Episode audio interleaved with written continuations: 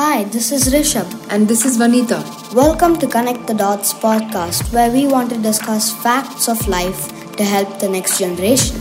Some of the topics we would be discussing about here are parenting, schooling, talents, life hacks, new trends, travel, mindset, and more. Hey Rishabh, what's your favorite game? I mean, it's Zelda Breath of the Wild and Zelda Tears of the Kingdom. All right. I just know that it looks great to watch you play this because the visuals of these games are absolutely incredible. But I want to know what does it feel like to play these games? It feels like you're in that world, exploring many new things and learning a lot of stuff. And there are many new rules in the game. Example, the Tears of the Kingdom has many new rules than the Breath of the Wild because Tears of the Kingdom is a new release. We'll talk about that in a separate episode. So you learn new rules in the game, get lots of new powers, and it's also very fun. These type of games. Oh, and wait, wait, wait! I like Mario Odyssey too. Okay, Rishabh. All whatever you said sounds great, but uh, the perception most parents have when it comes to gaming is that it's either a waste of time or it's harmful for the eyes, brain development, etc. And what's your take on this? Hmm, parents out there, please believe me, gaming is not as bad as you think. It doesn't affect like your brain development. It depends on what game you're playing. And playing games like Zelda, Lego Batman actually involve a lot of decisions to be made while you're at it. Like, for example, think of this in Zelda. There are two monsters, and I have to kill them. I can't kill both of them because they're too powerful. And I have to kill one of them and run away. And if I kill these monsters, I'll get monster parts. And out of those monster parts, I can make elixirs.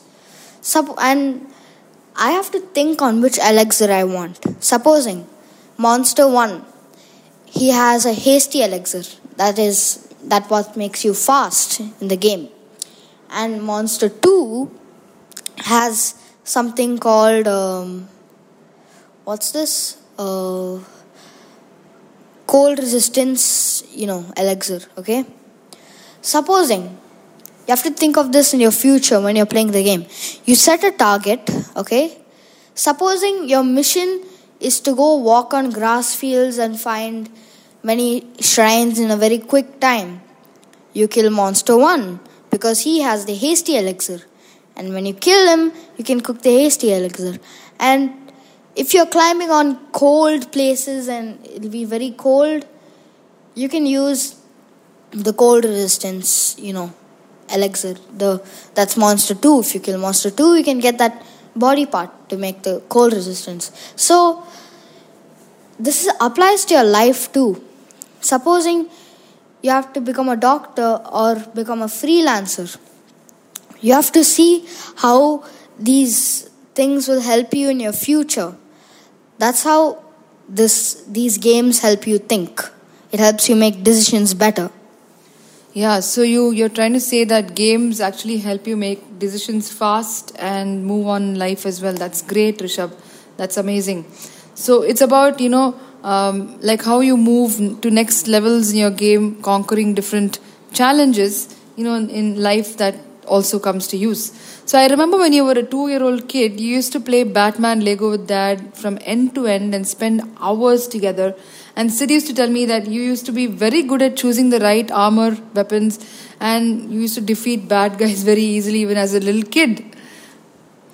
Yeah, I guess it is. It runs in my DNA. And I've surely got this from my dad because he used to be very heavy on games like his little bro as a child. So he used to play with his brother as a child, you mean? True, Rishabh. I, I used to be uh, really worried watching you both play games and, you know, you spending a lot of time on screens. But uh, now I guess I can see that these have a positive side also to it. Well, yeah. I also feel like you get great at playing games. Firstly, it makes you feel super proud when you finish a level. It gives you like great sense of accomplishment and life also becomes like a game for you. Not in a bad way, not like you have to open cars. That depends on what game you play. If if you're playing bad games, supposing some some inappropriate games, you'll think that game is in real life. Something will go wrong with you. So I pick the good games instead of the bad games. And just by saying good games, I don't mean by the ABC games, the 1, 2, 3 games. I guess you parents out there think good games are that. But no, good games are like Zelda, some things you can explore. And you see, if you play good games, the life becomes like a game for you. And when you look at challenges, it feels like you're in a game. So when you get challenges in a game, it's actually really fun to come out of it.